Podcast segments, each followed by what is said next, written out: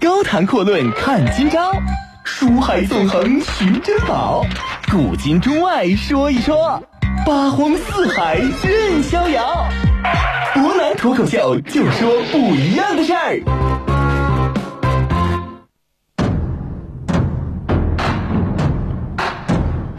听众朋友，大家晚上好，欢迎您收听今天的博南脱口秀。今天呢，我们一上来先把夏侯尚的故事给大家讲完。那昨天我们提到呢，在一场著名的大战当中，曹丕呢是打算借这场战争的机会把江东一扫而平，但显然呢，这个难度是比较大的。首先呢，江陵之战，江陵城是南临长江啊，江中有一片方圆百里的巨型沙洲呢，可以大量驻军。孙权派孙胜带领一万左右的士兵在这个地方扎营驻寨啊，想办法要和江陵城互为犄角。后来呢，曹真派老将张合登陆沙州，打跑了孙胜，江陵城就等同于完全被四面孤立起来了。孙权闻讯之后，再次派诸葛瑾和潘璋两人率军营救。这一次呢，曹魏这边是由夏侯尚啊，征西大将军领兵出战。诸葛瑾呢，凭借东吴的水军优势，反而夺回了沙州，而且把众多的战舰全部分布在周围江面之上。夏侯尚呢是趁夜晚带领两万人左右，偷偷的从这个下游一直渡到上游一带，迂回打算进攻沙洲。由于诸葛瑾呢把整个战舰全部都分布在下游一带啊，注意力也在下游，早已布置好的这个游船呢，从夏侯尚的军营当中，也就是上游一带直接放出啊，一路把东吴战舰全部都给点着了。诸葛瑾的部队呢，完全没有想到夜晚的时候啊，曹魏这边居然敢玩水上，还玩火攻。诸葛瑾的部队顿时大乱。夏侯尚呢，水陆并进，大获成功，再次把东吴援军给轰出了沙洲一带。其实我们要承认呢，这场胜利呢，也确实证明夏侯尚这个人呢是一个帅才，有勇有谋啊。可以说呢，这次胜利把魏吴双方在荆州较量的主动权都让魏国给抓在手里边了。江陵城破城呢，似乎看起来就已经是指日可待了。夏侯尚认为啊，东吴呢凭借水军的优势，毫无疑问一定会再次争夺沙洲一带。为了彻底击溃诸葛瑾，并且切断江陵吴军和外界的一切联系，夏侯尚呢率指挥本部的三万精锐人马搭建浮桥，建立百里洲的陆上通道。一旦曹魏大军在沙洲外围的百里洲一带真的是站稳脚跟了啊，进可南渡长江，退可包围江陵。可以说呢，这个地方将会成为曹魏真正在长江之上的不沉的巨型战舰。可以说有这么一个地方啊，当年曹操之所以玩铁索连环，也就是这么想的，等同于白白的就获得了这么一块地方。诸葛瑾呢？之前我们讲过，那你不得不承认，诸葛瑾很会做人，很会当官但是他的军事水平是相当差劲的。但是他也明白，这个地方一旦被夏侯尚占住之后，这个很麻烦。于是呢，打算赶紧整军，准备出发找夏侯尚再战一次。但是诸葛瑾发现呢，这个时候已经是为时已晚了。曹魏部队已经源源不断涌入到了百里洲一带，你正面迎战呢，已经非常难去占得便宜了。怎么办呢？这个时候。上将潘璋啊，要知道这个潘璋正是弄死关羽的这个人。潘璋献计，要带领部队行军一直到沙洲上游五十里的地方，采取数量的庞大的这个芦苇做成竹筏啊，当然不能叫竹筏，叫芦苇筏子。这些芦苇筏子呢，我们说当然不是用来乘坐的，而是专门用来防火的。说白了就是一个大的型的防火隔离带。潘璋呢，带领人啊跑到上游。采了极其庞大数量的芦苇筏子，只等长江水涨，那我们立马就去放火、放火，再去烧浮桥。可以说呢，战事发展到此，可以说眼看着一场火对火的火攻大战即将上演了。啊，潘璋想的很好，防火又放火啊，毕竟呢芦苇烧起来是比较麻烦的。话说这个潘璋啊很聪明，但是曹魏阵营这边也不傻。夏侯尚呢把战报送到曹丕的地方，大臣也是议论纷纷。很多大臣的观点是特别乐观，认为征南大将军这一次啊拿下江陵已经是瓮中之鳖，不日可破了。但是侍中侍郎董昭就指出，夏侯尚有一个问题叫轻敌冒进，实际上已经是深陷危地了，赶紧撤离才是上策。董昭呢上书称啊，浮桥这种交通手段看起来不错，但实际上太过于脆弱，一旦被破坏，那么沙洲之上的曹魏精锐将是有去无回，有全军覆没之危险。而江水一旦暴涨，一马平川的沙洲也就是无处可躲，到时候你想跑也跑不了。可以说呢，这段史料啊，我们说分一别说一说，在《三国志·董昭传》当中这么说的，叫第五昭言。即召上等卒出，军出数旬日，啊，江水瞬间暴涨。《三国志·潘璋传》也写，做伐势必似水涨当下，上便引进，等同于呢是双方分别从不同角度记载了夏侯尚撤军的惊险。再晚几天，啊，上游等着放火的这个潘璋，马上就要沿江而下，火烧曹军，这个后果可以说是不堪设想。彼时啊，夏侯尚已经把自己麾下的大部分精锐都已经屯到沙洲之上，足足有六万人之多。如果这把火烧起来，那么都不用打，这六万人等同于白白就会被困死在沙洲一带。可以说呢，正是由于董昭的力荐，才勉强算是保住夏侯尚的英名啊。我们说，联想到后来周访诈降事件当中的惨败、过度内疚，而最终导致自己羞愧治病而死的曹休。夏侯尚的运气比起曹休那好的不是一点半点至于在夏侯尚的本传当中呢，倒没提怎么这个事儿啊，只是寥寥几字概括，叫程魏拔会大义，赵尚主引军而还。说白了呢，说是因为这个军中啊突然爆发了大规模的瘟疫，曹丕呢只能让夏侯尚带兵撤离。我们要知道，朱然困守江陵孤城已经大半年了，就算夏侯尚撤出百里州和沙州一带，曹军依然是占有极大优势。除了曹仁因为自己儿子曹泰实在是不争气，被朱桓打得大败亏输之外，东路曹休、西路曹真和夏侯尚都没有落下风，可甚至可以说是占了上风。只可惜的是啊，曹丕的战略眼光实在是有些欠缺，轰轰烈烈动员曹氏宗族上将曹仁、曹休、曹真、夏侯尚四大军区司令，在未攻下任何要地的情况之下。居然就接受了孙权的遣使纳贡，曹丕呢觉得自己得到名义上的胜利，于是就班师回朝了。高谈阔论看今朝，书海纵横寻珍宝，古今中外说一说，八荒四海任逍遥。湖南脱口秀就说不一样的事儿。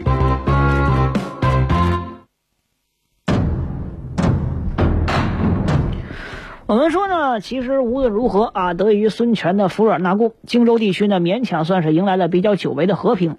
但是不管怎么讲，毕竟是连年不休的战争，已经把荆州中北部的大部分地区摧毁的毁伤殆尽啊！大部分百姓呢逃到长江南岸的东吴地界儿。刘表时期的短暂繁荣已经是恍如隔世，那荆州一带已经再也不复当初富庶出兵又出粮的这么一个地方了。夏侯尚治下的这个荆州呢，实际上还包括原属汉中的东三郡，就是所谓的上庸一带。这个地区呢，整体来讲地势比较险要，群山连绵，可以说也是很多蛮夷的聚集地。山中蛮族呢，阴晴不定，可以说是当地社会非常不稳定的因素。对东吴的战争结束之后，夏侯尚呢休整完毕，于是呢就沿着汉水逆流而上，进入上庸，行军七百多里，深入到了大山的深处。这一场的目的其实很简单，就是把躲避战乱以及逃避赋税徭役而进入山中的百姓，同时还包括聚集在山中的这些蛮族，全部都征集起来，把这些人呢想办法要迁出深山，移居平原，让人口为官方所用。可以说呢，夏侯尚的这场强力政策达到了一个很好的预期效果。五六年之内啊，陆陆续续有近几万名的山民蛮夷家庭出来归附啊，使得曹魏荆州一带的兵源和税源得到了很大的扩充。的二百二十四年，夏侯尚呢被封为了昌陵乡侯。我们之前就说过啊，夏侯尚呢是曹丕幼时的好友和宠臣，不仅体现在夏侯尚的本传，其他多人的传记当中也多处提及。无论是荀攸传呐，包括是曹植传，也经常有提。曾经就有一段说，这个曹丕和曹植小的时候都很喜欢写文章，其中呢，曹丕是以荀彧为老师，向他去学习这个文章的文采。但是荀彧死后呢，他的儿子荀浑却跟曹丕之间关系很密。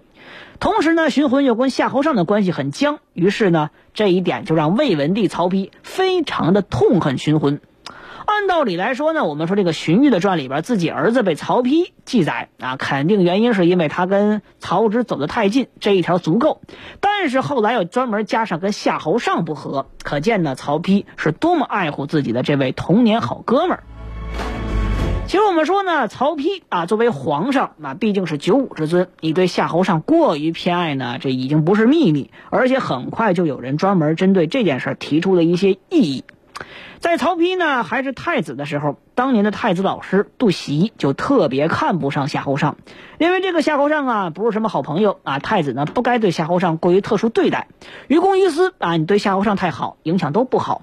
杜袭呢本着是为曹魏帝国去着想，不仅对曹丕这么说，而且还专门跑到曹操面前去打这个小高报。我们说夏侯尚呢，好歹是宗室大族，又跟曹曹丕呢是发小，一块长大，曹操呢也没太当回事儿。但是曹丕本人呢是火冒三丈。但是多年之后，曹丕也终于明白，杜袭看人还是特别特别的准的。怎么回事呢？我们说有这么一件事儿，《三国志·杜袭传》记载：时夏侯尚拟太子，情好致密。席为上非之益友，不足书代，以闻太祖。文帝出甚不悦，后乃追思什么事儿？我们说夏侯尚的妻子啊是曹真的妹妹，这是正妻，一个典型的政治联姻。夏侯尚早期走的时候，我们都说过了，是走的文官路线，诸如啊，我们说所谓的武官将文学、黄门侍郎左。说白了呢，再加上他跟曹丕意气相投，应该是想得到这个人他长得是有点儒雅风气啊，一个儒学之士。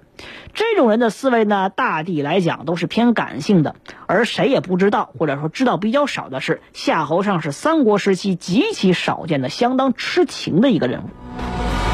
可悲的是，啊，夏侯尚的这个痴情的对象呢，不是正是曹氏，而是一个小妾。曹真什么人？那是跟曹丕同样啊，小时候一块长大起来的。最关键的是，他的军事才能比夏侯尚要高得多啊。如果说曹真就因为这件事找夏侯尚去算账的话，那么别提夏侯尚，就整个曹魏帝国都要抖三抖。于是呢，曹丕当然明白，他就想办法。抢先派人下手，把夏侯尚非常喜欢的这个小妾给宰了。可惜的是，曹丕没想到，就是这么一宰，最终还出事儿了。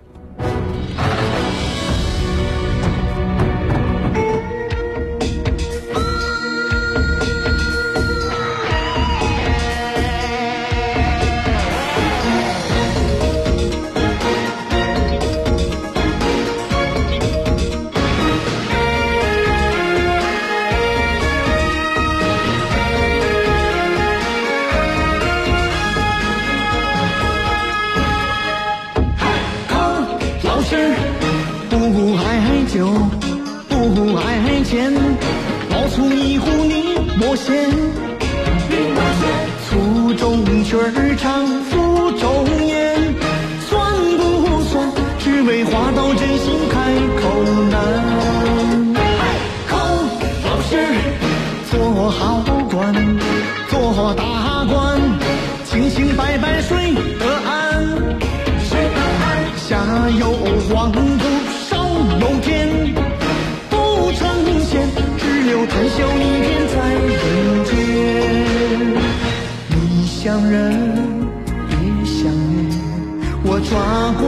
山夜半，心只要渴望，乾坤我来断。靠老仙儿做好官，做大官，清清白白睡得安。下有黄土，上有天，笑一片在人。间，只留谈笑一片在人间。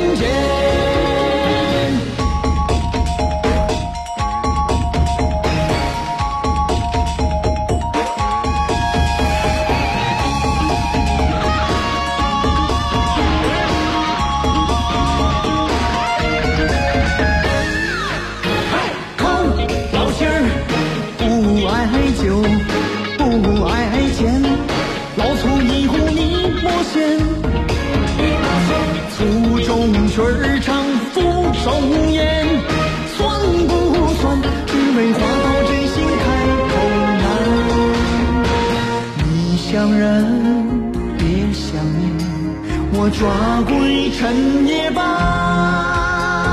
心只要渴望，乾坤我来断。空，老仙，做好官，做大官，清清白白睡得安。下有黄土，上有天。